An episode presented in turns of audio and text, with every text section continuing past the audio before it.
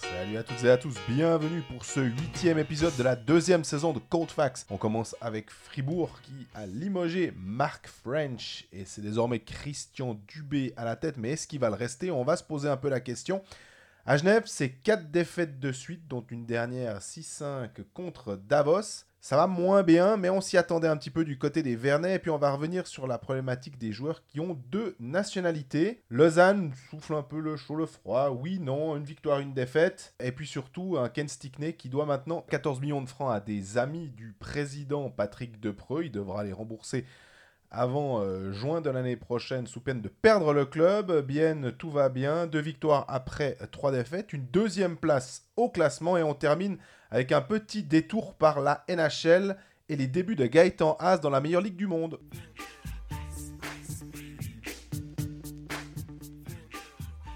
Salut Greg, Salut Jean-Fred, comment tu vas? Je vais bien, très bien. Et toi? Écoute, pas mal, ouais, ouais, ouais, On, se, on se remet d'un week-end euh, mouvementé, surtout du côté de Fribourg. J'étais Le prêt- premier mou- week-end mouvementé de National League cette saison. Hein Ouais, ouais, ouais, c'est la, la saison des coachs virés arrive un peu vite, il me semble, avec les premiers euh, Frima. On a eu le premier coach viré.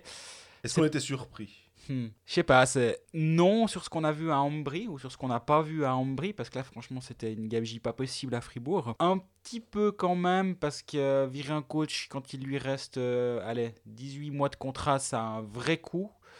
J'ai pas l'impression que Fribourg euh, avait vraiment besoin de ça, on va dire financièrement. Tu me diras, euh, quel club a envie de virer un coach, pour- enfin payer un coach pendant, dans le vide pendant 18 mois, on est bien d'accord. Mais j'aurais peut-être pas mis ma pièce sur French viré en premier. En même temps, quand on voit la réaction le lendemain et quand on parle un petit peu aux joueurs en off, ben, je crois que c'était un peu la fin du, la fin du truc. Ouais. Ouais, parce que ce qui frappait, c'était le, le plaisir. J'ai un petit peu lu ce qui, ce qui se racontait comme ça, puis on a l'impression, il me semble que c'est le président Hubert Weber qui disait aussi, joueur là, euh, il faut qu'il retrouve le plaisir du jeu. Est-ce que c'était au Pécaliste lundi? Je crois que c'est Didier Massy qui disait le jeu, jouer, avoir du plaisir. Et quand on lisait aussi des réactions de supporters, ils étaient un peu frustrés par ce Fribourg-Gotteron là, en se disant Ah, est-ce que tu as franchement du plaisir à aller les voir à la Mhm. patinoire, même s'ils gagnent finalement. Et c'est ce, ce dont on parle avec quand il y avait eu Lausanne avec Heinz Sellers, quand il y a euh, Berne avec euh, des fois Yalonen aussi, c'était peut-être pas forcément passionnant.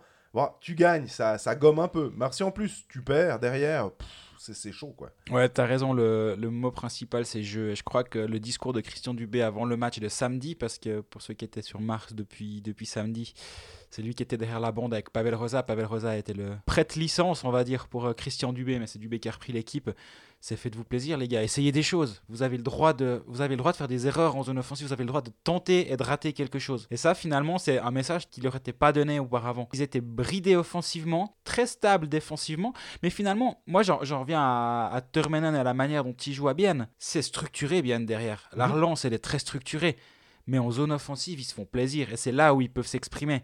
Ça tourne. Quand tu vois jouer bien offensivement, c'est hyper beau, c'est intéressant, ils tentent des choses. Évidemment, tu vas pas brider un Tony Rayala. Ce serait, ce serait une erreur pas possible. Et justement, ça a été le message de Christian Dubé. Faites-vous plaisir, les gars. Et ça, c'est vu dès le lendemain, directement, je trouve. Il y, il avait de l'allant, il y avait de l'envie. euh, il y a eu un changement de ligne, mais moi, j'ai plus l'impression que c'était pour casser les, les, automatismes, finalement. Parce que ça faisait euh, quelques mois qu'ils jouaient tout le temps selon les mêmes lignes, etc. T'arrives, tu changes tout, tu casses les automatismes, tu recommences quelque chose. Ça ne veut pas dire qu'il va pas revenir plus tard à certaines combinaisons qui étaient tentées par Mark French, mais il y a cette rupture, elle était importante. Quand tu prends un joueur comme euh, Andrei Bikov, quand tu prends Kylian Motet, quand tu prends David Dernay, Victor Stolberg, Brodin, je le mets peut-être un petit peu à part parce que c'est un joueur qui va gratter, donc j'ai l'impression que dans n'importe quel système, il va être, euh, il va être bon finalement parce que c'est vraiment un joueur qui fait du bien. Mais tous ces autres joueurs, c'est plutôt des joueurs qui, à qui tu dois donner un peu le puck, qui aiment porter le puck. Euh, Alors un, un Motet va être plutôt un buteur, un Sprunger va être un buteur. La même chose Sprunger, il est capable de marquer des buts, peu importe l'entraîneur finalement. Mais d'autres, tu sens que, bon, bah ok, on fait comme nous dit le coach et Mark French, des sorties de zone par exemple, qui étaient extrêmement. euh, on va dire que le script était très écrit, hein. c'était toujours la même chose. Passe du défenseur, on sort par le côté, toujours la même chose. La pattern était strictement la même. Ça, au bout d'un moment, je pense que sur 50, 60, 70, X matchs en plus, ouais. Moi, j'ai- quelqu'un d'un autre club qui m'a dit avant le départ de French, qui m'a dit de toute façon avec ce coach c'est trop facile de jouer Fribourg, on sait exactement comment ils vont faire. Il n'y a aucun changement et durant le match il n'y a aucun changement non plus. Jamais, hein, et, j'ai pas mal analysé ça après avoir eu cette discussion, j'ai pas mal regardé le match euh, Fribourg-Berne de mardi dernier. Et je l'ai re-regardé, c'était jeudi je crois. Fribourg avait donc l'avantage du dernier changement, on pouvait choisir euh, la ligne qu'il allait matcher avec la bernoise. Et il a systématiquement mis sa ligne d'Ernest Stolberg contre Arcobello, Moser Ruffenhardt, en se disant ben, si, si ma ligne 1 gagne le match contre la ligne 1, derrière je fais confiance à mes trois autres lignes pour en tout cas faire jeu égal. Mais à aucun moment il a essayé de mettre sa ligne 1, à savoir d'Ernest Stolberg qu'il avait à cette époque-là, contre une ligne 3 bernoise, une ligne 4 bernoise. Vous regardez le match contre Rapperswil, l'engagement gagné par Dernay qui, mène, qui amène le 1-0, il renvoie sa première ligne du B, ou Rosa, ou, enfin, voilà, Mhm. le, le staff derrière le banc, renvoie sa première ligne contre la ligne 3 adverse, il marque le but. Alors oui, ça se passe bien, ça se passera pas toujours bien, il y aura pas toujours un but, mais ça c'est un truc qu'avec French, il n'y aurait pas, il y aurait pas eu ce- cette adaptation, ce, Ce ce, feeling, hein. coach- ce coaching actif ou, ou proactif. Il y aurait eu 1, 2, 3, 4, 1, 2, 3, 4, 1, 2, 3, 4. Il y aurait eu une, une vraie rigueur dans, dans, ce que, dans ce que veut Mark French dans son plan de match, duquel il n'aurait pas dérogé. Et là, c'était après 3-4 minutes seulement. Et juste d'av- d'avoir ce petit changement-là, je crois que les joueurs, ils ont vraiment apprécié ça en disant Ah ben là, je vois qu'il y a un, un coach qui tente un truc, qui, qui influe sur le match. Et Ouais. ça, ça va vraiment changer la donne, je pense. Et on, a des, on a des questions euh, ben, logiques hein, autour de, de Fribourg. On est en train de regarder quel peut être l'entraîneur. Alors Dubé, comme il est directeur euh, sportif, c'est lui qui a construit l'équipe, c'est lui qui est allé chercher ses étrangers. On était plutôt positif hein, sur. euh, Il n'y a pas de raison que ça change sur le, Non, on le- l'est toujours, on les changements euh, opérés à l'intersaison. Mais maintenant le suivant, Dubé, on a l'impression qu'il n'a pas forcément envie de rester. Il sait plutôt rester à sa place, qui va être dans les bureaux et dans les patinoires pour euh, scouter des, des- des joueurs. Mais il y a aussi la part de responsabilité, c'est Benjamin Cholet qui dit quelle est la part de responsabilité de Dubé, Weber, Berger. Donc on rappelle juste, hein, directeur sportif pour Christian Dubé, nouveau président pour Hubert Weber et euh, directeur général pour Raphaël Berger. Alors je me permets de répondre Mais alors, hein. permets-toi, permets-toi. Raphaël Berger, sur le coup, je vois pas tellement ce qu'il vient faire là-dedans, puisqu'on est majoritairement sur un aspect sportif, donc euh, lui, je l'absous totalement. Et il a surtout deux trois choses à faire euh, parce Avec- qu'il y a une petite patinoire à construire, il y a un merdier pas possible à faire en coulisses. Pour y être allé, ça, ça a l'air de bien se passer. On voit pas tout, hein. on Ouais. voit clairement pas tout ce qui se passe derrière, si ça se passe bien ou pas. Mais je crois que cet aspect-là est bien géré et c'est en grande partie grâce à lui. Hubert Weber, il arrive euh, depuis le mois de juillet. hein, et, Bon, il euh, était déjà au conseil d'administration avant. Exactement. Dans l'absolu, euh, compliqué de lui jeter la pierre maintenant. Il, il est un peu arrivé, euh, il est poussé euh, sur le devant de la scène. euh, bah, il a accepté, mais donc difficile. Après Dubé, voilà. Pour les, les entraîneurs, saquer un entraîneur, nous qui aimons bien l'Amérique du Nord, c'est un truc. On attend quand même. On se dit att- attendons de voir. J'ai pris une décision, je veux mettre ce coach. On, on- on a tendance à pas trop surréagir. Là, tu me diras, ça fait déjà un moment que French est en place. Hein, Mhm. et puis là, tu vois que le ressort est cassé. Alors, est-ce que c'est la faute à, à Christian Dubé? Le seul truc qu'on peut dire, c'est effectivement cette prolongation hein, peut-être un peu euh, rapide qui a été faite de le prolonger jusqu'en 2021 et c'était au mois de novembre 2018. Oui, c'était il y a pile une année en fait. Et Mark French était en fin de contrat. Je sais pas, je crois qu'ils ont eu peur de se le faire piquer. Ou... Mais honnêtement, ben, avec du recul, c'est une erreur, c'est clair. Ça fait partie de l'analyse qui doit être menée à Fribourg. Pourquoi on l'a prolongé si tôt? Qu'est-ce qu'on a fait faux à ce moment-là? Est-ce qu'on aurait dû attendre? Quel risque on prenait d'attendre finalement 3-4 mois pour en savoir un peu plus? La saison s'est pas bien passée derrière finalement. Donc, Mhm. euh, est-ce que tu prends la même décision si ton coach avec son, ton coach, ça se passe pas bien et que tu rates les, les playoffs, est-ce que tu lui donnes vraiment deux ans? Est-ce que tu lui donnes pas qu'une année peut-être en disant 1 plus 1 on, fait, on donne une année plus option deuxième année si, on fait les playoffs? J'en sais rien. Avec trois mois de, de recul, ils auraient peut-être. euh, Moi, moi j'aime pas, j'aime pas juger en ayant vu le résultat et puis dire bah voilà, ça c'était faux. Non. Par contre, là, tu peux te dire différemment. Tu peux dire s'ils attendent trois mois, ils lui donnent pas ce contrat de deux ans. Donc, est-ce que là, c'est un poil précipité Surtout que le, marché Mark French n'était pas énorme à ce moment-là, j'ai l'impression. Je pense que petit peu de patience à ce moment-là, ça aurait pas fait de mal. Après, ben voilà, je pense que payer un entraîneur dans le vide, ça fait partie du jeu pour beaucoup de clubs euh, et c'est de l'argent qui est pas le mieux investi du monde. Malheureusement, ben, ils ont pris une décision, je pense que c'était la bonne. Après, ben voilà, c- ça n'enlève rien à certaines qualités qu'a Mark French. J'ai l'impression que, et je parle pas de ce qu'il apprécie, hein, mais j'ai souvent l'impression, une fois qu'un entraîneur est viré, les langues commencent à se délier. Ah, il était trop ci, il était trop ça, il était comme ci, il était comme ça. Puis on, commence à entendre plein d'histoires autour d'un gars. Bah, moi, en tout cas, les rapports que j'ai eu avec Mark French pendant trois ans, professionnellement, il était hyper carré. Il, était, il, il venait tout le temps répondre très cordialement aux interviews, on va dire. C'était un vrai professionnel finalement. Mhm. Il est venu avec son système, il est venu avec ses idées. Bah, il est reparti avec du coup parce que ça n'a pas fonctionné. Mais est-ce que ses idées étaient peut-être pas les bonnes pour euh, cette équipe de Fribourg? Je pense que c'est un peu là qu'il faut voir la réponse. Ouais, je pense effectivement que maintenant à Fribourg, euh, on veut du jeu, effectivement, euh, aujourd'hui, on a dit hein, du plaisir. Maintenant, la question de la succession de, Mark French se pose avec Dubé en intérim. Est-ce que. Alors, il y a Merlin qui demande, c'est presque une demande solennelle, est-ce qu'on peut faire taire ceux qui pensent que Del Courteau, ce serait une bonne idée à Fribourg? Alors oui, on les fait taire tout de suite. Non, ce serait pas une bonne idée Non, de prendre Arnaud non, Delcourteau à Fribourg. Non, ce serait pas une bonne idée de prendre Chris Maxerley à Fribourg. Non. Non, ce serait pas une bonne idée de prendre Hubert. Audria à Fribourg. Enfin, non, il y a des noms comme ça qui font pas sens. Et Arnaud Delcourteau, c'est un coach qui ne fait pas de vidéo. Ça commence par là, en fait. Ouais. C'est En 2019. en hein. 2019, à un moment où les équipes sont toujours plus préparées, toujours mieux préparées, chaque détail est scruté, chaque sortie de zone adverse est analysée pour savoir comment la contrer, etc. Dix fois plus qu'il y a, qu'il y a 15 ans quand Arnaud Lecourteau avait du succès. Donc non, non, faut arrêter. Arnaud Et ça veut pas dire que c'est un mauvais entraîneur. Bah, ça veut dire juste qu'il est plus en accord, selon nous, avec son temps, en fait. Bien sûr, ouais, c'est, lui, enfin, lui, il continue à manger la viande crue alors qu'on a découvert le feu, quoi. En gros, bah ouais, c'est peut-être moins bon, j'en sais rien. Mais non, non, Delcourteau, non. Enfin, faut, faut arrêter. Il, s'est- il s'est complètement grillé à, à Zurich. On avait eu, en fait, Walter Frey, qui est un ami de Delcourteau, l'a fait venir à Zurich en fin de saison dernière. À part le cinéma autour de l'arrivée d'Arnaud Delcourteau. Ou alors tu mets deux assistants avec Delcourteau, puis tu mets juste ton pantin sur le banc qui vient, qui, qui attire la lumière. Ouais. Mais même ça, même Non. ça, moi honnêtement, euh, j'adorerais, parce que j'adore l'homme. Oui. Mais, mais non, faut, faut être sérieux. Et est-ce qu'on a quelques noms? Alors, c'est Tom Mayo qui dit nom de coach pour Fribourg. Est-ce qu'il y a des, des idées? Tu en as sorti déjà quatre. Moi j'ai réfléchi, j'ai pas. ouais, ouais, pardon. C'est juste. des noms qui sont sur le marché, c'est des, des entraîneurs qui se sont pr- proposés, de ce que je sais, les quatre. Enfin, trois, parce que le quatrième c'est Christian Dubé. Euh, oui, bien sûr que Shane Simpson est sur le marché. Est-ce que c'est la bonne, réponse? J'en sais rien.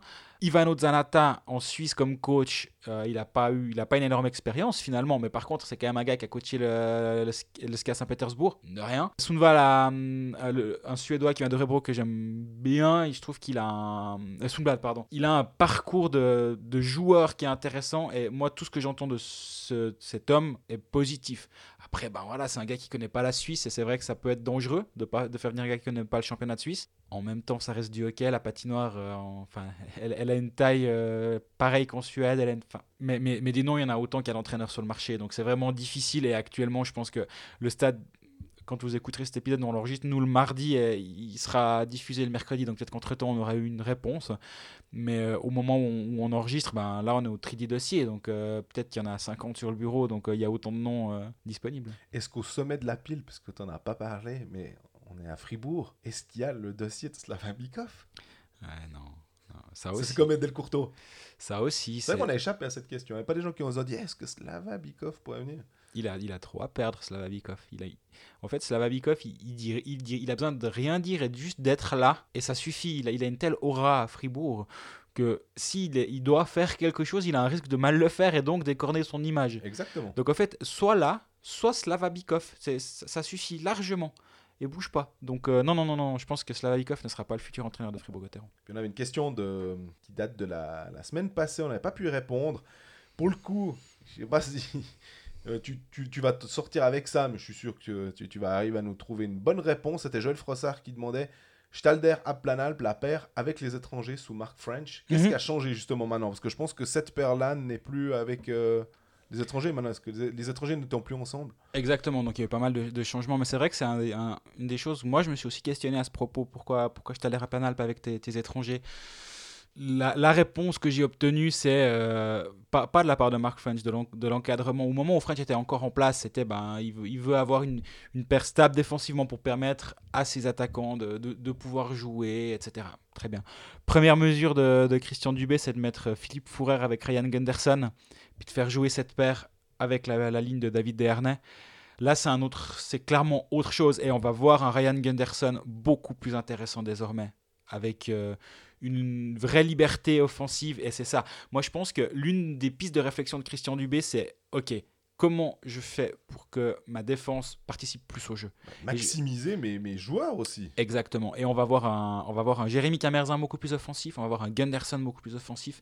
Et ça, regardez, si vous regardez Fribourg ces prochains temps, ça va être intéressant de voir à quel point ces joueurs-là, les deux, les deux, je pense, les deux, ça va être les deux meilleurs exemples. C'est euh, Camerzin et Gunderson. À quel point ils vont participer à l'attaque, ils vont venir appuyer ça, c'est un tout petit peu vu en début de saison. On, rappelle que Marc Capanal a mis deux buts en début de saison. On a vu Staller sans se projeter. Mais là, maintenant, il va, il va vraiment y avoir cinq attaquants sur la glace à certains moments. Cinq attaquants. Cinq ah joueurs qui vont avoir une liberté offensive et de la place pour s'exprimer. Et moi, j'aime bien voir Fourer avec euh, Gunderson. Cette paire, elle peut vraiment être intéressante. Et surtout si on peut faire jouer Gunderson, parce qu'il devait vraiment être frustré depuis le début de saison, lui. Mais ça me rassure, parce que quand je te posais la question l'autre fois sur le powerplay, notamment aussi sur les tirs, bah finalement, ça, ça, joue aussi à 5 euh, contre 5. Hein. Parce que là, typiquement, c'est Dubé qui l'a pris, il, il, sait ce qu'il a, il sait ce qu'il est allé chercher tu te dis que tu aimerais quand même bien pour utiliser le 100% des capacités de Ryan Gunderson plutôt que 80 ou, euh, ou moins. Hein, bah, quand il allait le scouter en Suède, euh, il a vu un joueur sur la glace qui était dans la All-Star Team de Swedish Hockey League. C'est un, un, joueur qui est offensivement intéressant, qui est doué. Ben voilà, tu l'utilises. Et là, il n'était pas utilisé à Fribourg pour l'instant. Quentin de la vie qui nous demande, euh, on finit, c'est la dernière question à propos de Fribourg et on passera après à Genève. Est-ce que Bera est une assurance touriste? Est-ce que c'est bien d'avoir cassé sa tirelire? On avait déjà répondu à cette question, mais on, répondra de manière assez courte. Oui, pour moi, c'est une bonne euh, idée d'avoir euh, cassé sa tirelire dans la mesure où tu sais ce que tu as et tu as un gardien de l'équipe nationale. Euh, ce serait. Maintenant, pensons en fait dans, l'autre sens. S'il ne l'avait pas fait, qu'est-ce qu'il aurait ramassé pour pas avoir réussi à garder un, gardien international? Quel est le message que tu envoies à, ton, à tes fans? Au niveau des ambitions, quoi. Ouais, puis il faut poser la question à Berne et à Lugano s'ils trouveraient pas super d'avoir un gardien cette euh, carrure-là, plutôt que d'avoir euh, d'un côté Niklas Schigel et, Pascal Caminada, et de l'autre côté Zurkirchen et Stefan Müller. Je pense que c'est deux clubs qui seraient très très très très très contents d'avoir euh, Reto Berra devant le filet. Et quand on va voir le, le cirque à Berne autour des gardiens cette saison, on a déjà suffisamment dit avant le, premier engagement de la saison que ce serait compliqué pour Schlegel de jouer. Bah, on est en plein dedans. Hein. Il, est quasi moins utilisé que Pascal Caminada en ce moment. D'ailleurs, on a une question à ce propos. Gardien étranger à Berne, c'était YL Blanc qui me posait la question. Il mentionnait Gilsen euh, ou il mentionnait un autre euh, des gardiens étrangers. Euh, on a vu que maintenant il y a Johnny Ortio qui a signé à Zurich. Exactement, c'est marrant. Hein. Ouais, on s'est posé la question. Il s'entraînait depuis euh, le début de la saison avec, euh, avec Zurich. Donc, mais est-ce que le, gardien qui s'entraîne en Suisse, tu te dis on va couper l'herbe sous le pied potentiellement? Johnny Ortio est finlandais, Kari Olonen est finlandais. Je ne sais pas si c'est relié des points que de se dire que potentiellement Ortio aurait pu être une solution à Berne. En tout cas, à Berne avait clairement les moyens. Euh, tu mentionnes euh, Schlegel, je regardais juste sa, sa moyenne. Il est à 92-31, mine de rien, 1% hein, d'arrêt. Ouais, mais combien de soft goals encaissés? Alors, je suis tout à fait d'accord. On m'a dit qu'il arrêtait pas des ballons de plage, des ballons de plage depuis le début de saison, ce, ce gardien, c'est terrible. Et effectivement, quand il se fait chasser après 5 euh, minutes contre Lausanne, oui. il se prend deux mauvais buts. Enfin, mhm. Non, mais ça, ça va pas. Tu, tu passes de Giannoni à Schlegel, franchement, euh, faut être prêt. Hein. Ce qui est drôle, c'est que ouais, faut se mouiller la nuque. Mais ah, clairement. Giannoni 88-6, c'est assez amusant, même si euh, Zug est en train de remonter la pente. Hein, euh.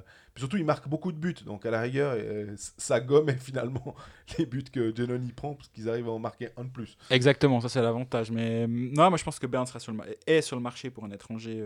il y est déjà, en fait, et il y est depuis quelques temps.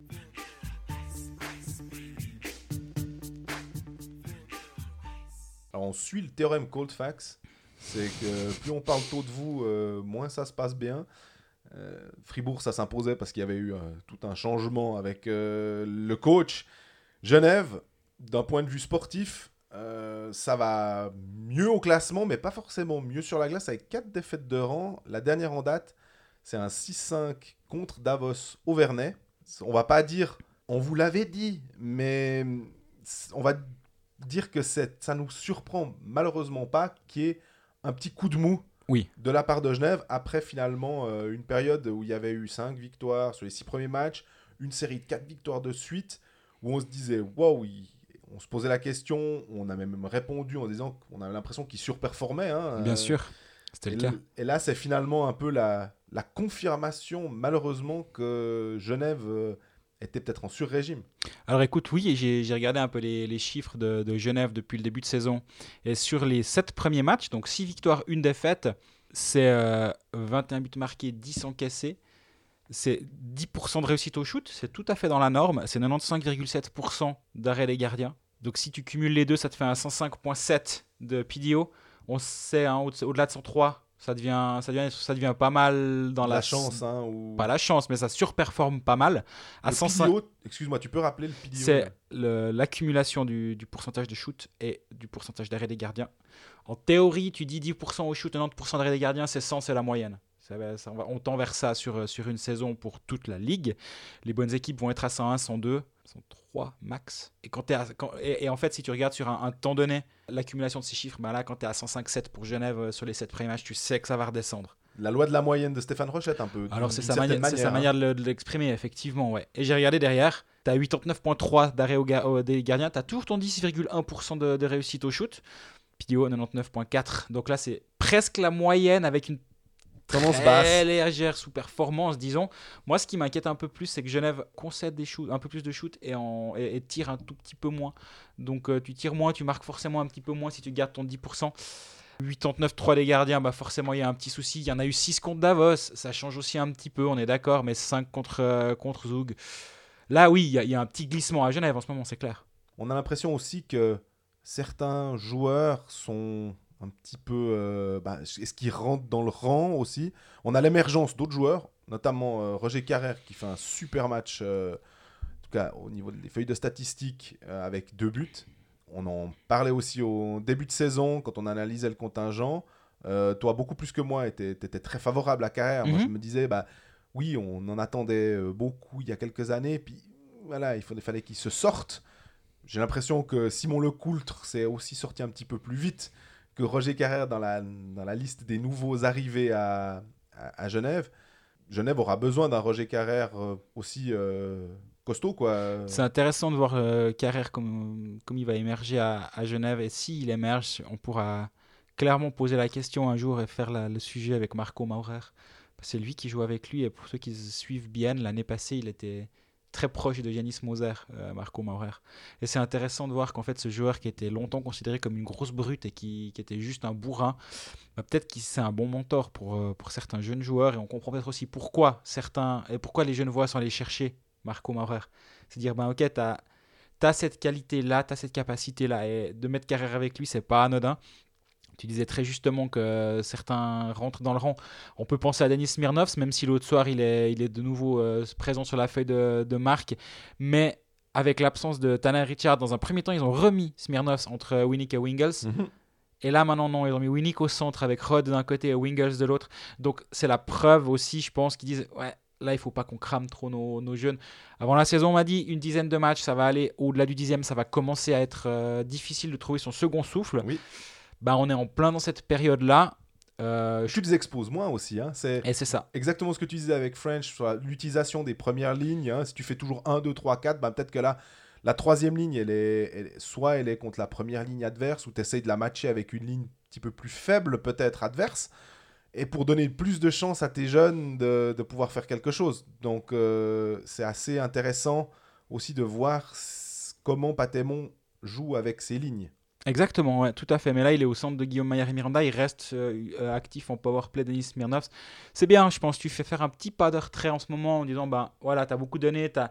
Je pense aussi émotionnellement, même si on me dit qu'il a la tête sur les, sur les épaules, euh, ce, ce joueur, bah quand même, il a été placé sur le devant de la scène très tôt. Euh, il avait le casque jaune après quelques matchs. C'est pas simple, hein C'est pas simple à encaisser, donc je, je trouve totalement normal qu'il ait, qu'il ait ce petit coup de, de mou actuel.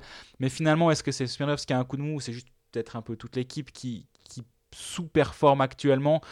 Aller prendre 2-0 à Rappersville, ben, ben, c'est compliqué. Le début de cette crise, ouais, on peut presque parler de crise, hein, quatre défaites de suite, c'est cette défaite contre Fribourg où, Genève fait vraiment pas un mauvais match, mais, euh, mais, mais ça, ça se passe pas bien. Au bout du compte, Fribourg trouve un moyen de gagner par des harnais en prolongation. Derrière, ben voilà, tu as la défaite réglementaire à, Rap- à Zug. 5 à 1 comme toujours. Ouais. Puis après, ben voilà, t'as Rappersville Davos le même week-end. Vite, tu glisses vite finalement par chance. Peu d'équipes sont régulièrement sont régulières en ce moment en fait. Donc avec 17 points, Genève est quand même toujours dans le top 3 à une nuance près, c'est que beaucoup d'équipes ont, ont largement moins de matchs que Genève. Donc euh, si tu prends par exemple rien que Davos, 6 matchs, 11 points, ils sont 10e, mais théoriquement ils sont devant Genève. Après, sachant qu'ils vont pas gagner forcément tous leurs matchs et qu'ils auront une grosse accumulation de matchs à récupérer. euh, avec des journées où certains joueront pas euh, voilà, ils auront peut-être un bon rythme, mais ils auront aussi beaucoup, beaucoup de matchs. C'est une équipe très jeune, aussi, pas oublier euh, Davos avec un entraîneur novice à ce niveau-là de la compétition. Pour l'instant, ça joue plutôt pas mal. hein. Alors ça c'est le truc qu'il faut faire très attention, c'est faut pas faire les livrets de 3 quand un, quand un, un club a des, des matchs de retard, puis juste dire bon mais Fribourg c'est 7 matchs 5 points, ils ont 4 matchs de retard sur Genève, tu leur rajoutes 12, hein, les livrets de 3, bah 17 ils égalisent Genève. Ouais, c'est un poil Ouais, plus compliqué que ça. Tu, tu rajoutes les, les matchs, puis ils sont en tête.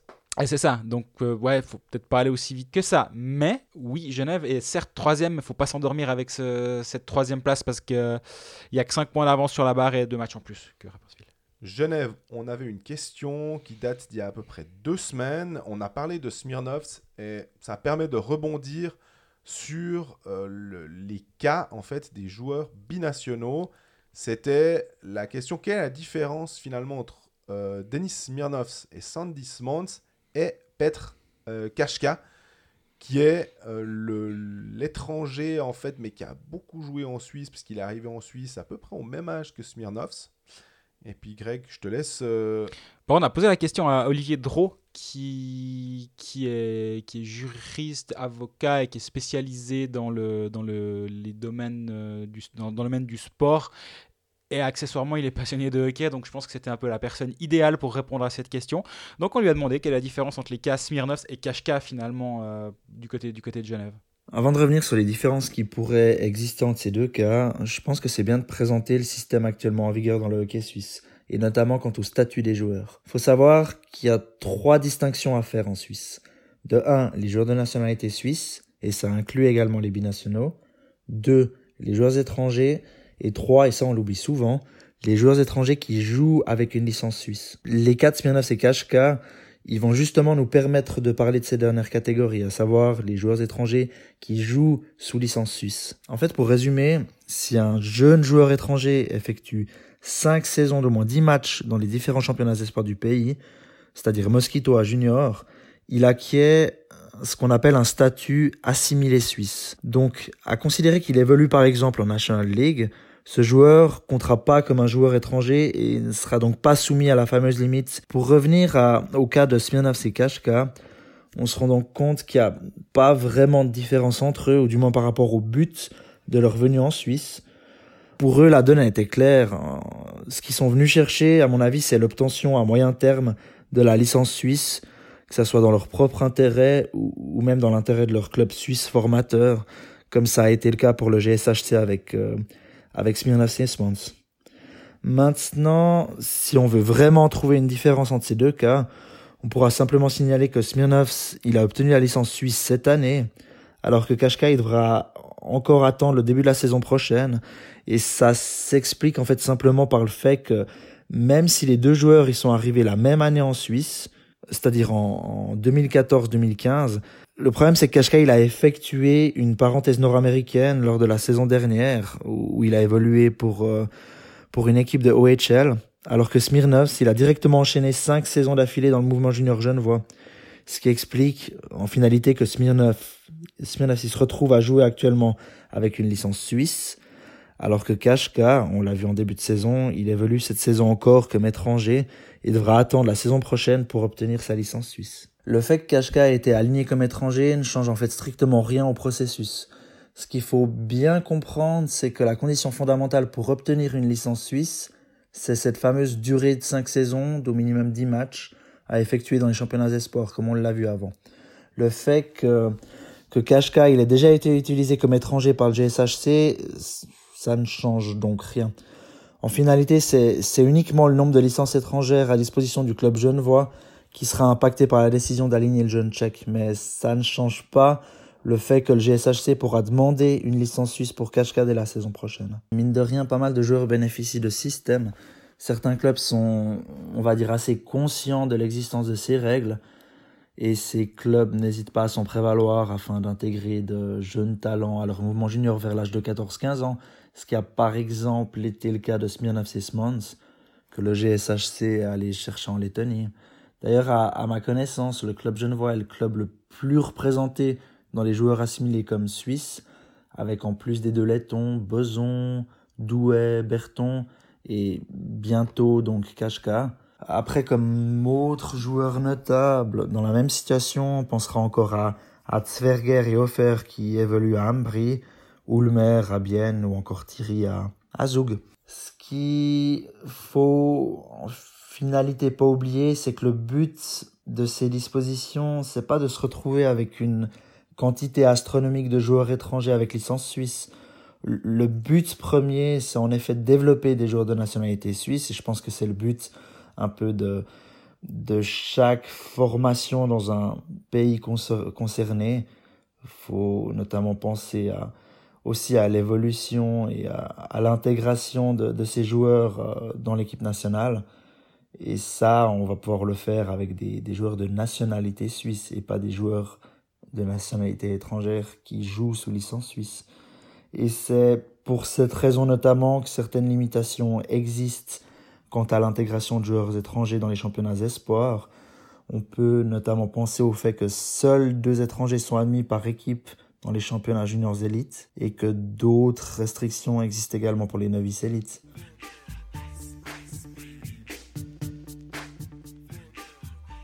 Alors un grand merci à Olivier Drault pour sa réponse euh, plus qu'étayée. Je pense que là on est incollable et vous serez incollable si vous vous le réécoutez euh, dans quelques semaines. C'était euh, plus que magnifique.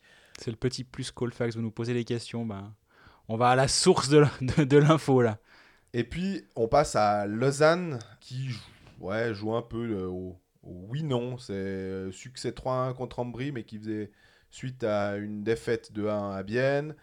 Euh, Lausanne qui a répondu à la demande du cinquième étranger, puisque Corey Merton est sur le flanc pour encore quoi, deux, trois semaines, quelque chose mhm. comme ça. On ne sait pas exactement le, le, moment où il pourra revenir. Ils sont allés chercher Max Verne, je ne sais pas si je le prononce correctement parce que mon finnois est pas extraordinaire. Voilà, ça c'était Elite Prospect qui disait le nom, mais donc on est pas mal, ouais. Plutôt un.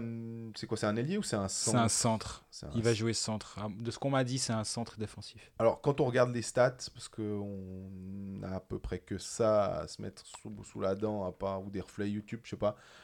Euh, ça, ça frappe pas beaucoup. On a l'impression que les, les supporters, je suppose, doivent être un peu euh, dans l'expectative. Ils attendaient peut-être des gars qui ont été coupés de NHL, euh, puisque la saison vient de commencer, des gars qui veulent peut-être pas jouer en NHL, et donc venir tenter leur chance en, en Suisse, mais en même temps, il faut se dire que c'est un contrat d'un mois pas sûr qu'il y ait beaucoup de joueurs qui acceptent aussi ces conditions-là. quoi. Alors ouais, moi je me suis renseigné en Finlande directement dès que j'ai entendu le nom. Euh, on m'a dit centre défensif, aucun impact en Suisse. Bon bah ok, c'est noté, merci beaucoup. Euh, je pense que c'est un peu, un peu direct. Disons, moi je pense que cet, cet engagement nous, nous montre un truc. C'est qu'ils sont très contents d'avoir euh, ces centres étrangers et que quand Emerton manque, ils n'ont pas envie de changer leur leur puzzle puis de mettre Cody Almond au centre. Et donc d'aller chercher un ailier buteur, admettons. Exactement. Et non, ils veulent continuer avec Almond à l'aile, ça se passe bien, donc t'engages ton centre étranger. En donnant un contrat d'un mois, franchement, le risque il est limité. Si c'est juste, euh, si c'est un peintre, ben c'est pas très très grave dans le sens où dans, dans, un mois il est plus là. Et ouais, même... puis un peintre finlandais qui a des responsabilités défensives je me dis à la rigueur, tu, tu, tu voilà, il va peut-être pas te marquer euh, des doublés, euh, mais est-ce qu'il va te coûter des matchs?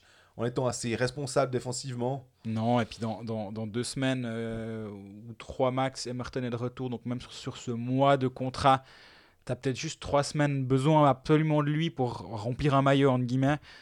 Et après, bah, si c'est une, si c'est une vraie bonne surprise, et puis qu'il s'adapte bien, et puis que Peltonen est content de ce que lui apporte euh, Max Verne, on rappelle qu'on parlait en début de saison de l'absence de certains joueurs de rôle à Lausanne, de beaucoup de talents offensifs, beaucoup de, joueurs créatifs et capables de, jouer au hockey, de tous vouloir aller sur le power play qui va venir défendre. Est-ce que finalement d'avoir un, profil peut-être un peu moins clinquant, mais finalement qui fait d'autres choses, de, d'autres choses juste sur la glace, est-ce que c'est pas perdu? C'est une bonne question à se poser. Moi, je trouve que tu as assez raison. Il y avait d'ailleurs une question aussi de qui nous demandait la semaine passée euh, est-ce qu'il n'y a pas trop de vedettes à Lausanne? Ça va un peu peut-être dans ce sens-là aussi. Voilà, en tout cas, là, moi, je vois les avantages que je vois dans cet engagement, au-delà du fait que oui, tu te dis, ah, 25 matchs, 4 buts, aucune passe décisive à Yekerit l'année passée, ouais, ça fait vraiment pas rêver, on est bien d'accord, mais les avantages que je vois, c'est 1, contrat de courte durée, donc risque très très très très limité. 2, il remplira un rôle et il permettra de remettre Cody Almond sur son aile, donc très bien. 3, bah, ça te permet de pallier l'absence de, de Corey Emerton à très court terme et de donner un peu de temps pour peut-être trouver la bonne personne dans un mois. Est-ce que dans un mois, les gars qui seront retournés en HL et auront plus envie de ça finalement On se dirait non mais c'est bon, quoi. moi faire les, les, les, les déplacements euh, en bus, euh, j'ai pas envie de ça. Ben non, je vais aller en Europe. Et peut-être que ce mois de, de, marge va aider Lausanne à trouver la bonne personne. Donc moi, je vois aucun, on va dire, downside, aucun désavantage finalement dans, dans ce choix. Et que des avantages potentiels. Après, il faut l'avoir sur la glace que ça donne. Succès 3-1 contre Ambry, on, on l'a dit avant. Euh, un succès qui a, qui a, mis du temps à se dessiner, et c'est le 3-1 dans la cage vide. Lausanne qui jouait sans Kenin, sans Vermin, sans Emerton. Enfin, c'était quand même finalement une, une victoire qui fait du bien parce mhm. qu'il a fallu euh, un peu lutter contre les circonstances. Il a fallu rappeler Lee Roberts quand même. Voilà, parce qu'on sait, on sait que le contingent lausannois, en tout cas en, attaque, il est plus que limité. Euh, oui, c'est costaud. Si tout le monde est là, euh, tu peux jouer avec un 13e attaquant qui était souvent Tim Trabert ces derniers temps. Euh, là, bah, on t'en enlève 3 et t'as toujours pas ton étranger de, de rechange. Ben, Tu joues avec 11 attaquants, du coup. C'est ça. C'est assez, assez impressionnant, finalement, de voir à quel point tu es en danger assez vite, finalement. De, une suspension en vermine, au passage, j'ai toujours pas d'avis. Je, n'arrive pas à avoir un avis sur cette, sur cette suspension de Joël Vermine. C'est. Mhm. Je sais pas ce que, ce que toi tu en penses. Donc on rappelle la veille contre Bienne, il a été suspendu pour un coup de lame à Kunsley qui était au sol. Je sais pas, t'en penses quoi? Mm, Pareil, je sais pas. Le seul truc que je peux me dire, c'est que Vermin, normalement, n'est pas un joueur euh, méchant. C'est pas un joueur qui ramasse beaucoup de pénalités. Tu m'aurais dit que c'était Christian Marty. Je t'aurais dit, ah ouais, bon, ben tiens, ça s'ajoute au dossier. Mais là, euh, j'accepte la, la, la, décision des, des personnes qui sont plus habilitées que moi, en l'occurrence. Bah, euh... Colfax les avis tranchés, quoi. Deux types qui n'ont aucune idée. non, mais c'est vrai que c'est les images. Euh, c'est rarement noir ou blanc, finalement, dans, dans ces histoires de suspension. Je, je pense qu'on essaye souvent d'être assez pondéré sur, justement, c'est pas un scandale ou un truc. Euh, enfin, non. Et là, ça vraiment, moi, je pense que tu peux donner les deux décisions. Tu à avoir des gens qui disent non, mais c'est un scandale que, que Vermin soit pas suspendu pour ce, coup de patin. Et d'autres qui disent mais attends, il essaie de se libérer de Kunsley qui est en train de le crocheter. Donc, euh, ouais, c'est. Voilà, il a pris un match, Lausanne l'a gagné, ça pas, il n'y a pas eu de conséquences. Vermin, ça l'a reposé un soir avant de partir en Ligue des Champions. Bon, bah c'est pas si, pas si grave. C'est ça. Ce qui est un petit peu plus grave, après c'est à à voir hein, sur le, long terme, c'est cette info que notre confrère, ton collègue Jérôme Renard a sorti à propos de Ken Stickney de 14 millions qu'il euh, doit, en fait, pour les loges, pour euh, toute une partie euh, VIP. Cet argent a été avancé, a été trouvé par le président Patrick Depreux, qui a sonné la charge auprès de ses contacts Finalement, il a obtenu ça et Ken Stickney maintenant doit 14 millions à ces gens-là. Il doit mhm. rembourser ce prêt qui a été fait. Et Tom Mayo dit souci de finance à Lausanne, 14 millions de Stickney, est-ce que c'est inquiétant vu l'historique de Stickney à Cloton J'ai envie de dire que maintenant, la nouvelle patinoire, elle existe. C'est que si la nouvelle patinoire n'existait pas, et était encore dans les tuyaux, comme par exemple à Genève, désolé, tu pourrais potentiellement te dire, oulala, là maintenant, tu as un outil de travail qui est, qui est fonctionnel pas à 100%, mais en tout cas, on a vu qu'il est là. Les gens trouvent que c'est un bel outil. Qui est plus simple si tu dois aller, euh, si ton propriétaire se taille et que tu dois aller rameuter quelqu'un d'autre à venir, il y a quelque chose, euh, il y a une bonne base maintenant. Je suis d'accord avec toi sur ce point-là. C'est marrant, au moment où Stickney débarque à, Lausanne, euh, personne de confiance me dit mais tu te rends compte qu'il n'a pas payé son leasing pour sa, Mercedes à Cloton est-ce que tu crois vraiment qu'il va payer son leasing pour sa BMW à Lausanne? Je trouvais ça rigolo comme j'ai dit ouais mais quand même à Lausanne ce que tu disais ouais non mais il y a un bassin il y a ci il y a ces ouais, bah, moi je me méfie vraiment de ce, Ken Stickney je sais que je suis pas le seul. Pas mal de joueurs aussi se méfient de cet apport un petit peu trouble, disons, pas, pas en termes d'honnêteté euh, ou de. C'est pas légal, je dis ça, je dis est-ce que vraiment il a l'argent? Et question que je me pose aussi, c'est que c'est quelqu'un qui est assuré, qui est suivi par euh, Avenir, le, le groupe de William Gallagher. William Oui. Ouais, Bill, ouais. Bill, voilà. Ouais, Voilà. juste. Ils ont, ils ont les reins très, très, très, très, très, très solides. Et du coup, la question que je me pose, est-ce qu'ils pensent que l'investissement fait à Lausanne est à ce point rentable Ou est-ce qu'ils se disent, bon, bah, tirons-nous de là, euh, on va, de- on, va, on va revendre les actions au moment où on, où on peut Ça tombe bien, il y a des gens qui vont les reprendre. Là, là c'est vraiment de la. Je, je, lis, je lis la situation comme ce que j'entends dans le milieu. Hein, mais ce que, Il a racheté le club 8 millions, je voilà, crois. puis là, il, il- il- est estimé à 25-30 millions actuellement, moins les 14 millions que tu dois, bah, tu fais une micro plus-value quand même. Micro. Je pense À leur que- chiffre, ça va. Hein. À Colfax, on voudrait bien faire euh, Voilà, une 3-4 petite- millions de plus-value. Euh, donc, mais est-ce qu'il se dit, bah, ouais, je, pen- je pensais qu'on arriverait à faire un truc incroyable ici, à- dans le sens à, gagner une chier d'argent. Mais en fait, avoir une équipe de hockey en Suisse, bah, ça coûte et c'est pas là que tu fais de l'argent. Ça veut pas dire que Lausanne va avoir des problèmes d'argent j'en sais rien. Ça veut juste dire que la personne au bout de la chaîne va peut-être pas avoir une marge aussi grande que ce qu'elle espérait. Et comme les attaches de Ken Stickney, euh, elles sont aussi grandes que moi au Venezuela, à peu de choses Mhm. près, bah finalement, euh, il se dit bon, bon bah, c'est bon, j'ai pas envie de m'emmerder. En plus, euh, c'est loin, je dois d'aller gérer Lausanne. Il a, il a des émissaires qui viennent assez régulièrement voir comment ça se passe ici. Mais finalement, il se dit peut-être que ouais bon bah j'ai j'ai fait mon truc, j'ai pas perdu d'argent, j'en ai même gagné un tout petit peu. Tchuss, peut-être ça va se passer comme ça. Ou alors, s'il reste, c'est qu'ils ils voient un vrai intérêt financier. Et donc là, ben, ce que je viens de dire tombe à l'eau. Ouais, mais parce que ce qu'on a vu avec les loges, par exemple, dans les autres patinoires modernes qui ont été créées, c'est que forcément, c'est un tel apport financier avec toute cette VIPisation qui déplaît à certains, mais qui finalement aussi te permet quand même bah, d'acheter des nouveaux joueurs, de pas dépendre forcément d'un de mécénat. On voit à Bienne que ça marche très très bien avec ses donateurs et tout. Bah, il n'y a, y a- y a pas de, de contre-indication finalement, ça marche plutôt pas mal et c'est pour ça que ces nouvelles patinoires sont importantes. À Fribourg, la même chose. Toutes les loges, je crois, ont déjà trouvé preneur. Et il y en a une ramée, je me suis pas rendu compte en fait en allant voir l'autre jour. Il y a tout l'anneau en dessus du, de l'ancien premier anneau, final, enfin de l'ancien anneau, si, on, Mhm. si on veut bien. Il y a une ramée de loges. Alors je pense qu'ils les vendent pas au même prix qu'à Genève où elles sont très très chères. Et peut-être pas au même prix qu'à Lausanne où elles sont accessoirement assez chères. Mais est-ce que tu en as peut-être un poil plus, mais que tu les vends moins cher, donc tu arrives à faire accéder à cette catégorie-là à plus de- d'entreprises et donc, au bout du compte, l'argent est le même, finalement. Tout à fait. Mais j'étais très étonné. Ça, c'est un truc qui m'a surpris à Fribourg.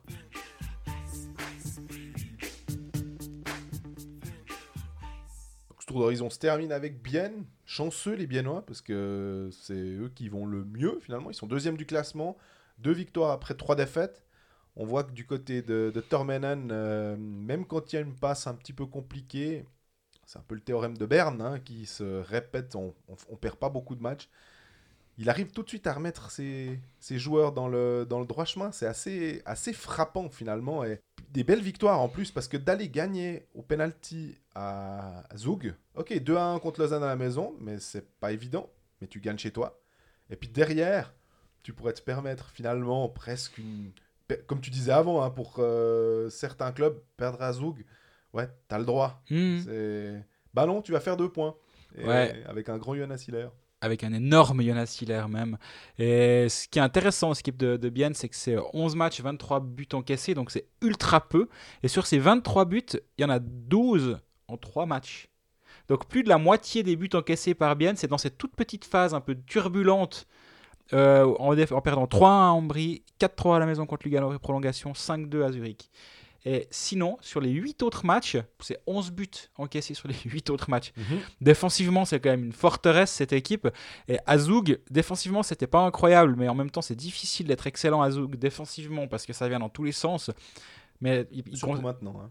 Ouais, ouais, ouais, l'Azouk, ça, ça tourne en ce moment et c'était beau. Franchement, pour l'instant, je pense que c'est le meilleur match que j'ai vu cette saison, c'est ce Zouk Bien.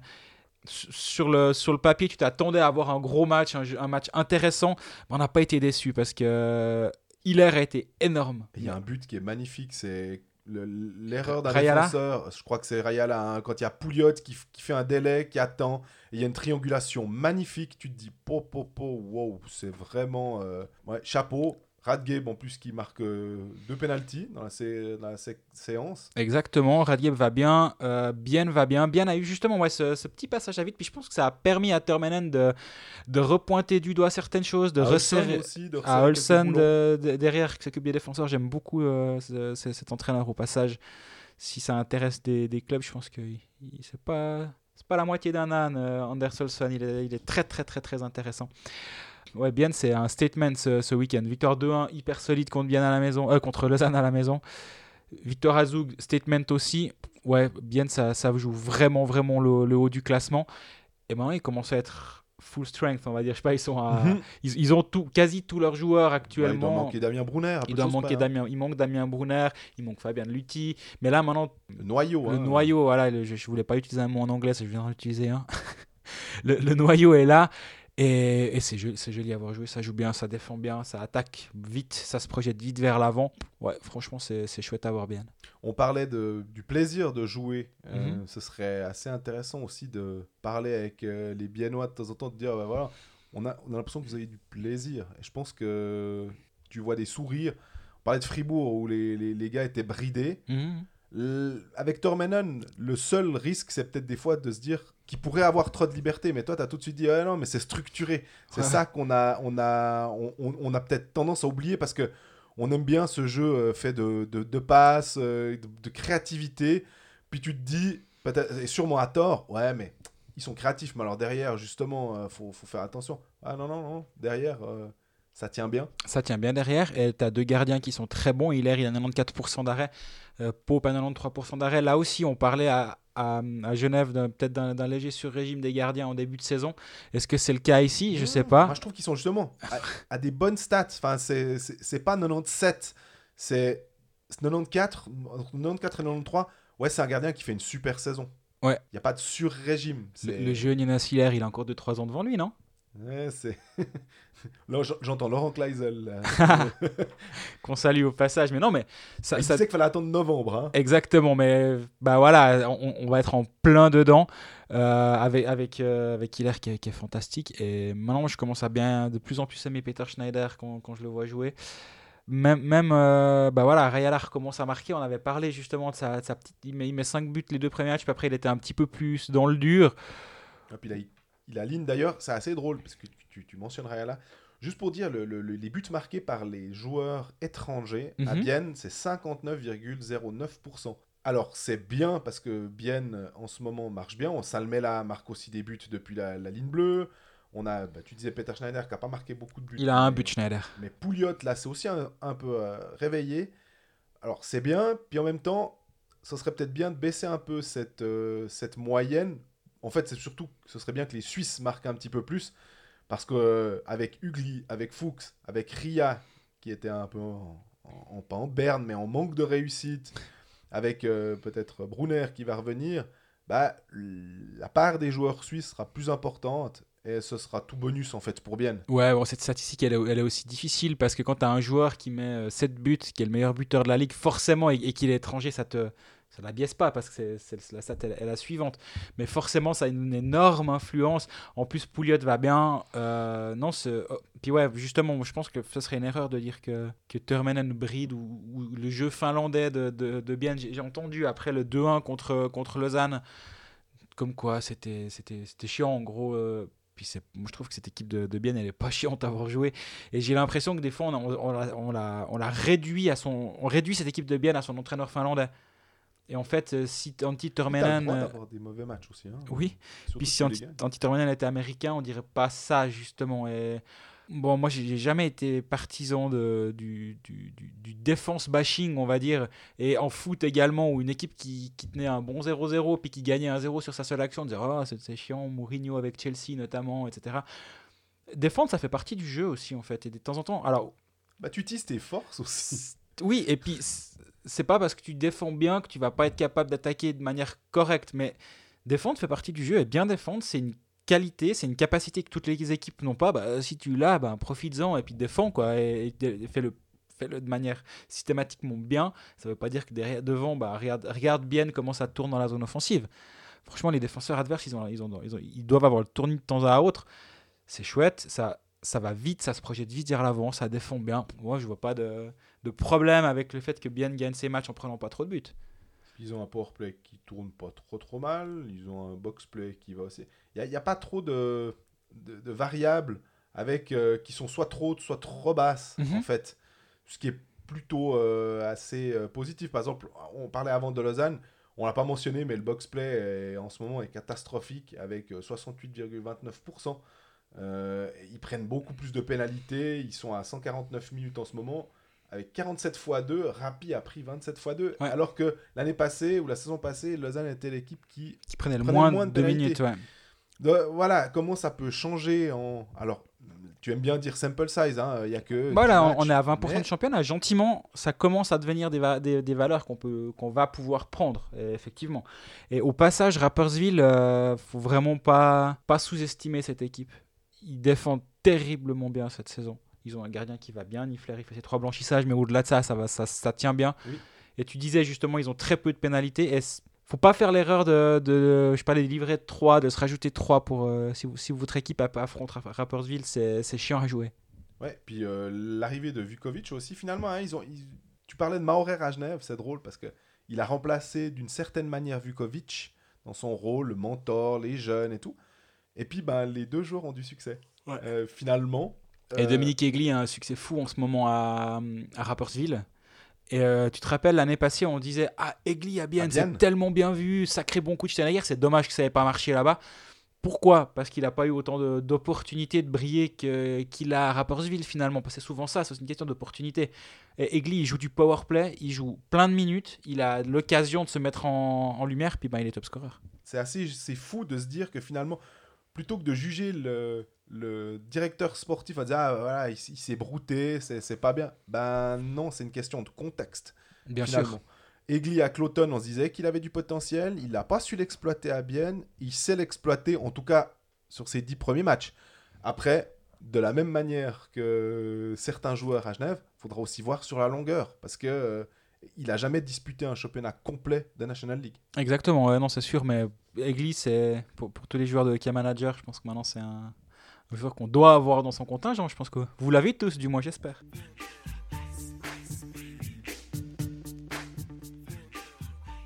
On n'a pas pu faire la, la semaine passée parce qu'on avait été longuet et on en profite. On va pas forcément faire deux heures non plus sur la NHL, mais on voulait quand même juste revenir sur ce début de saison et parler plus spécifiquement des Suisses de NHL. On va commencer on parlera en majorité de Gaëtan Haas parce que euh, ben, c'est c'est le- finalement ce qui est le plus surprenant. C'est que Gaëtan Haas a réussi à se faire une place au sein du contingent des Edmonton Oilers. Il est centre de quatrième trio. Premier match où il fait 2 minutes 11, où là tu te dis, bon, ok, il a réussi à faire venir sa famille. En tout cas, il a dû être hyper heureux comme un gamin de pouvoir jouer. Il n'a pas si mal joué que ça, ce qui fait que le match d'après, ben, il a eu droit à 12 minutes. Il a fait un assist. Ce qui est très drôle, c'est qu'il a dit à, à son comparse euh, de ligne Nugard, le Suédois, viens, on va se la jouer à l'européenne.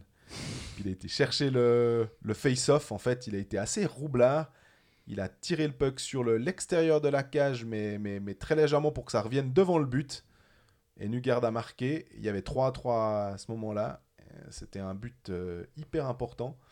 Et c'est avec ce, genre de jeu que tu te fais remarquer de ton entraîneur. Euh, L'entraîneur, c'est Dave Tippett. Après, est-ce qu'il aura plus de matchs par la suite? C'est toujours difficile de, juger en Amérique du Nord. On, a l'impression, nous, vu de Suisse, on regarde les stats, on voit les jeux, on se dit Ah super, ah il s'est fait sa place.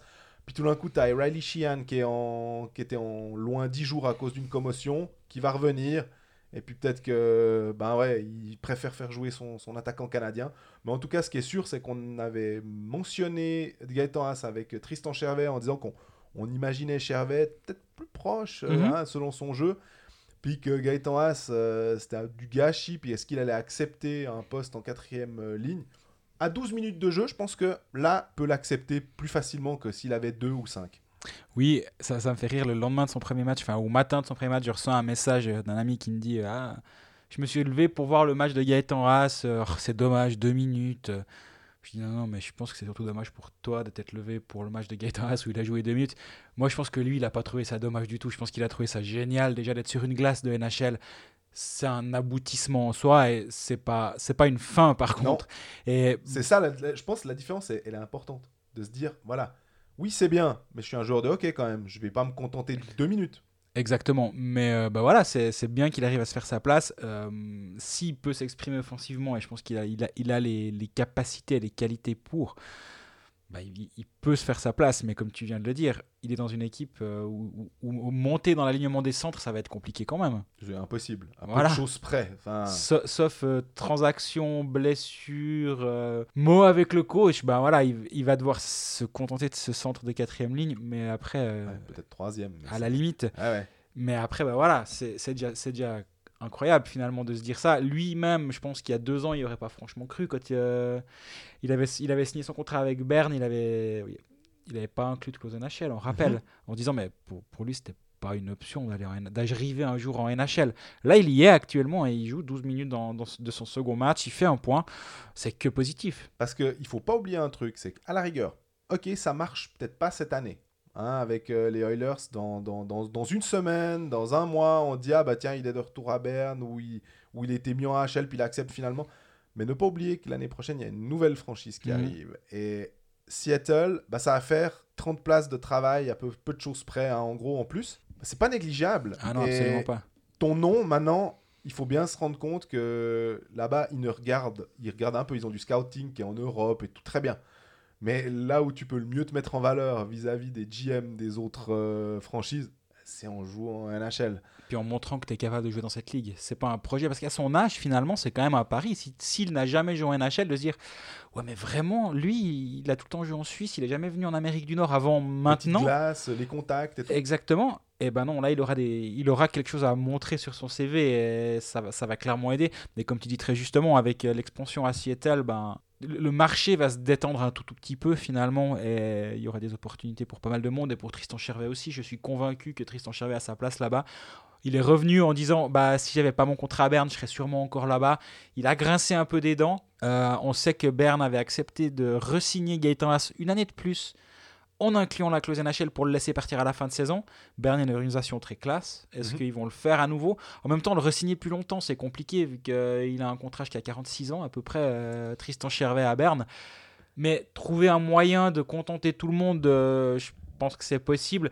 Tu re- Déjà là, je trouve dur de retenir Tristan Chervet en Suisse alors qu'il avait une vraie opportunité de se développer euh, à Ottawa. Ottawa. Bah, peut-être que l'année prochaine, il faut le laisser filer et puis dire que en tant que franchise player en Suisse, on va dire joueur de concession à Berne, tu lui fais cette fleur-là et puis si, si c'est- il se développe en Amérique du Nord, bah, c'est super. Puis sinon, il reviendra chez toi très heureux que tu lui aies laissé sa chance. Bah, il a toujours été loyal, donc euh, à toi de rendre cette loyauté.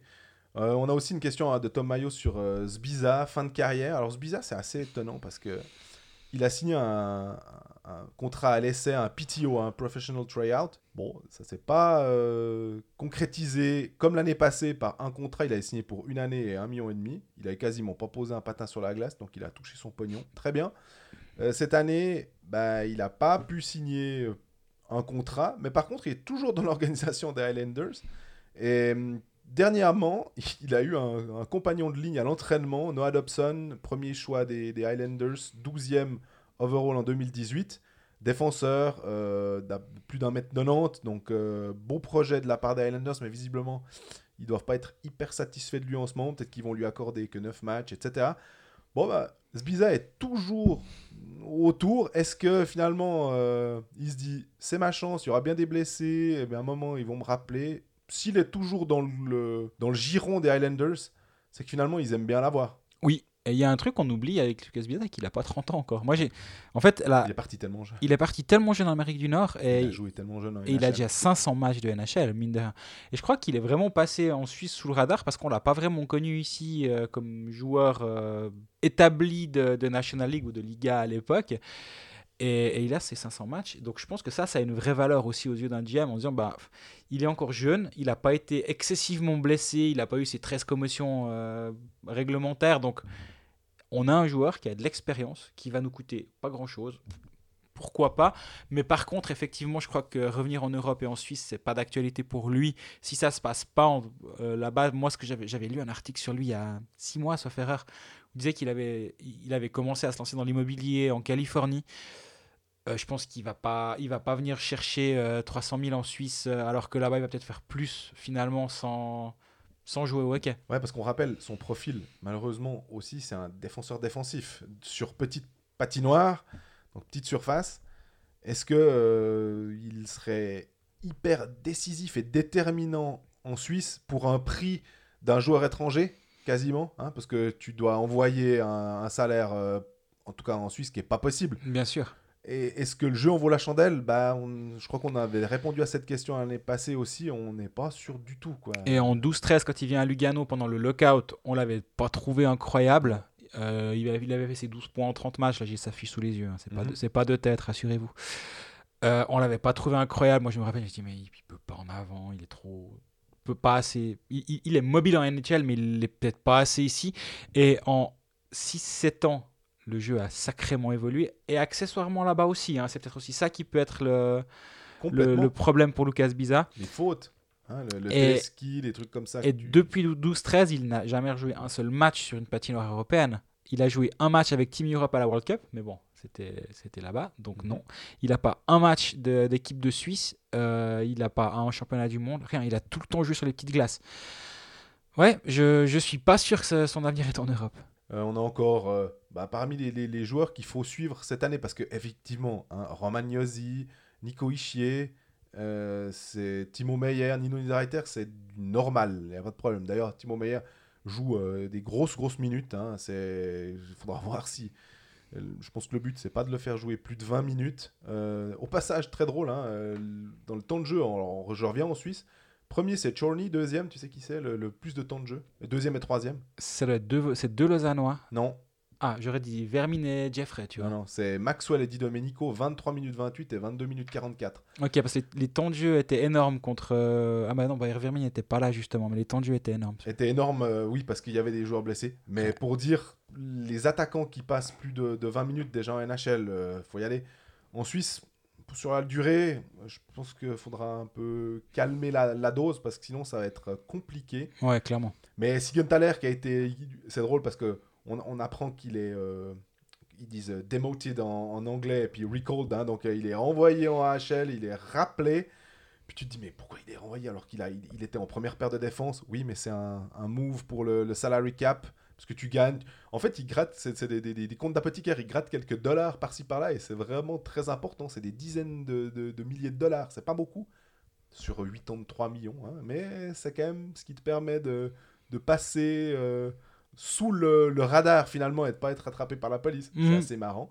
Euh, mais lui, il a, il a vraiment de bonnes opportunités de, de s'améliorer. Et puis, euh, bah voilà, je crois qu'on a un petit peu fait le tour euh, des joueurs NHL. N'hésitez pas à nous poser vos questions, plus sur les joueurs suisses. Je pense qu'on sera plus à même de répondre.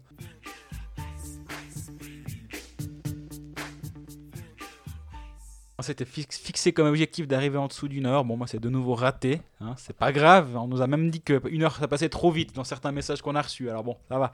Pour nous aussi, du coup, ça passe un peu vite. Euh, on est au bout de cet épisode. Euh, après ce petit détour en Amérique du Nord, ben, d'ici la semaine prochaine, on rappelle celui-là, on l'a enregistré le mardi, il est diffusé le mercredi. Donc si entre deux, il y a deux, trois choses qui sont euh, plus à la page exactement, c'est un peu à cause de ça. Mais d'ici la semaine prochaine, ben, on, se, réjouit d'avoir vos questions. On essaiera d'y répondre le plus juste et le plus vite possible. Et sinon, vous pouvez nous suivre sur les réseaux sociaux habituels, nous écouter sur euh, Apple Podcast et, euh, Spotify, SoundCloud et compagnie.